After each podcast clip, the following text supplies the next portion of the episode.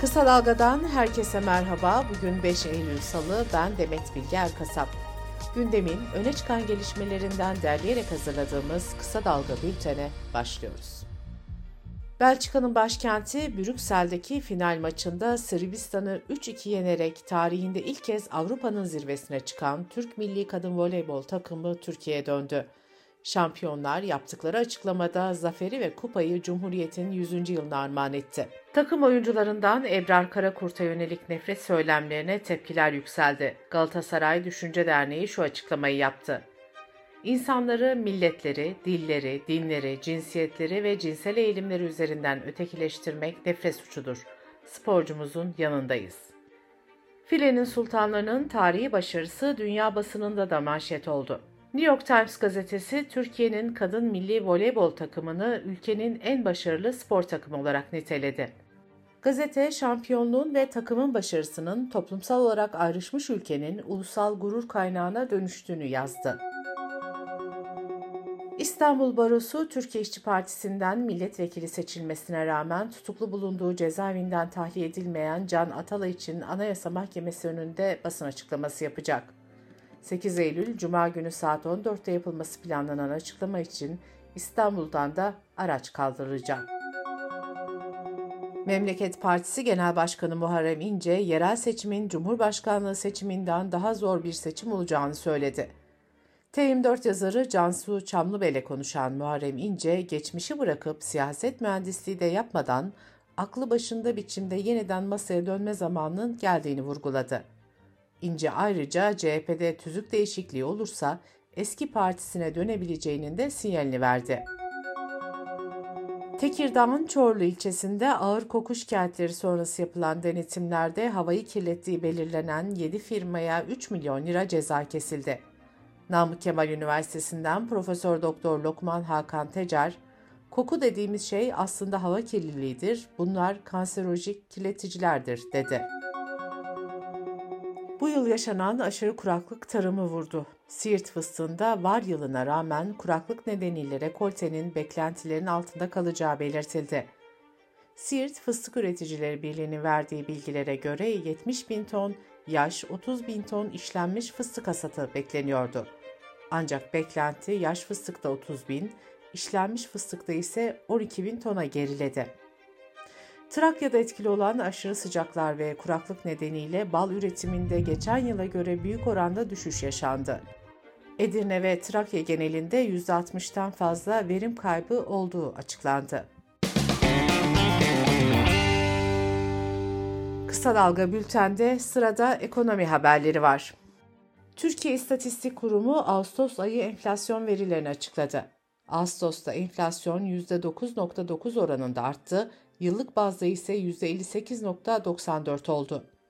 Merkez Bankası yıl sonu enflasyon beklentisini %58 olarak açıklamıştı.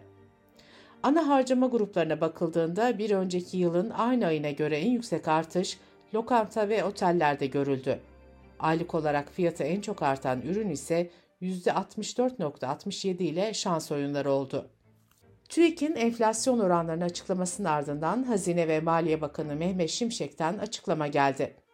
Şimşek şunları söyledi. Enflasyonla mücadele biraz zaman alacak, geçiş dönemindeyiz. Enflasyonu kontrol altına almak ve daha sonra düşürmek için ne gerekiyorsa yapacağız. Sonunda sabrettiğimize değecek.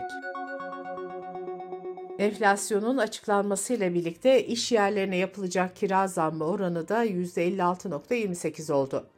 Konutlarda kira artış oranı ise 2 Temmuz 2024'e kadar %25 olarak uygulanmaya devam edecek. Bağımsız ekonomist ve akademisyenlerin bir araya gelerek oluşturduğu enflasyon araştırma grubu 12 aylık enflasyonu %128 olarak açıkladı. ENAG'a göre enflasyon Ağustos aylık %8.59 arttı. 8 aylık artış oranı ise %83.96 oldu. Böylece ilk kez Türkiye İstatistik Kurumu'nun aylık enflasyon verisi ENAG'ın açıkladığından fazla çıkmış oldu. Kamu Emekçileri Sendikaları Konfederasyonu'na bağlı Büro Emekçileri Sendikası'nın araştırmasına göre Ağustos ayı enflasyonu %10.25, yıllık enflasyon ise %106 olarak hesaplandı.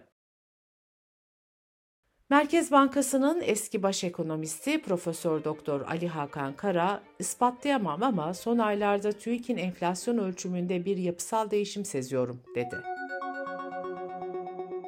Ticaret Bakanlığı'nın Ağustos ayı öncü verilerine göre Türkiye'nin ihracatı aylık %1.6 artışla 21 milyar 619 milyon dolara yükseldi.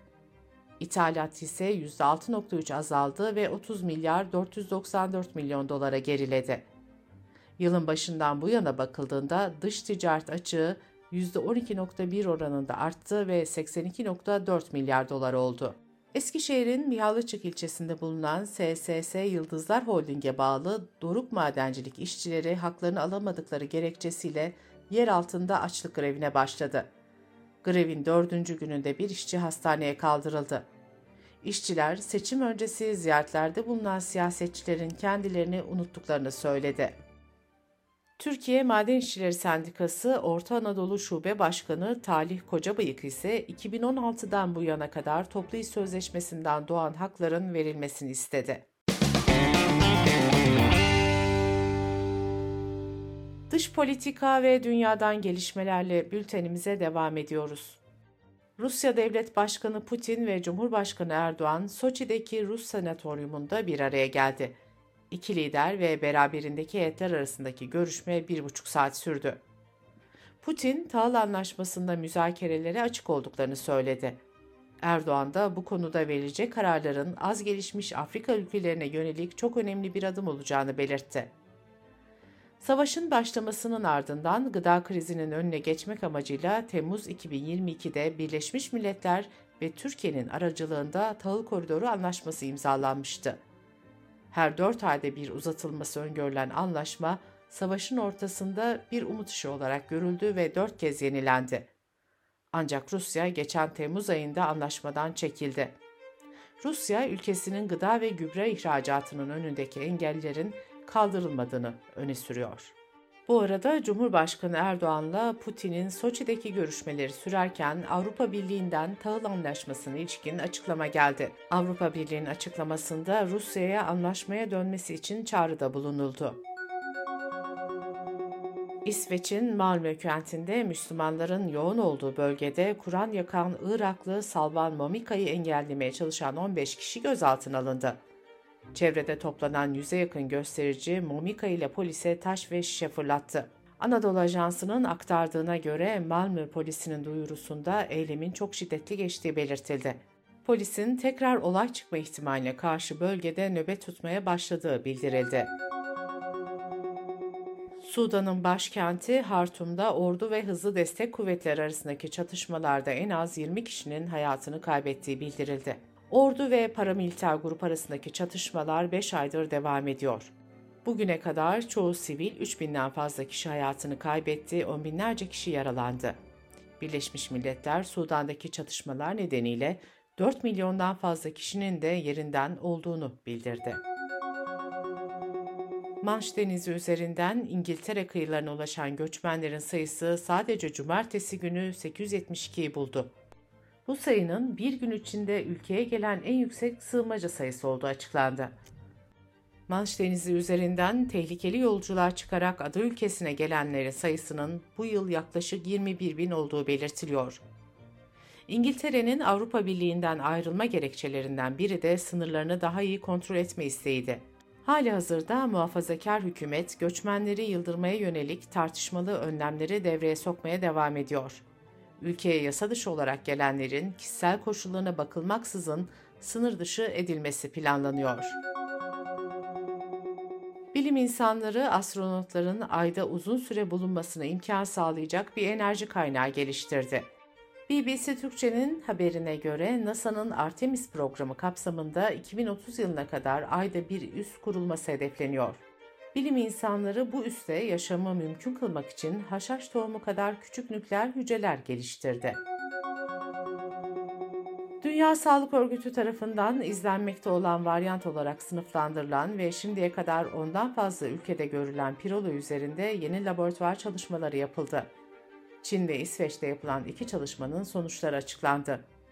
Buna göre yeni varyantın omikron varyantı kadar tehlikeli olmayabileceği belirtildi. Meksikalı bir çiftin düzenlediği cinsiyet açıklama partisi kiraladıkları uçağın düşüp pilotun hayatını kaybetmesiyle trajediye dönüştü. Günler öncesinden planlanan partide uçağın konukların üzerinden uçarak bebeğin cinsiyetini gösteren pembe bir toz dökmesi bekleniyordu. Ancak uçak kontrolü kaybetti ve düştü. Pilot da hayatını kaybetti. Bültenimizi kısa dalgadan bir öneriyle bitiriyoruz. Gazeteci Mehveş Evin, Mahalle Afet Gönüllüleri kurucusu Hüseyin Karadayı ve eğitmen Kamil Çığırgan'la yerelde bir afete nasıl hazırlanması gerektiğini konuşuyor. Mehveş Evi'nin hazırlayıp sunduğu podcast'i kısa dalga.net adresimizden ve podcast platformlarından dinleyebilirsiniz.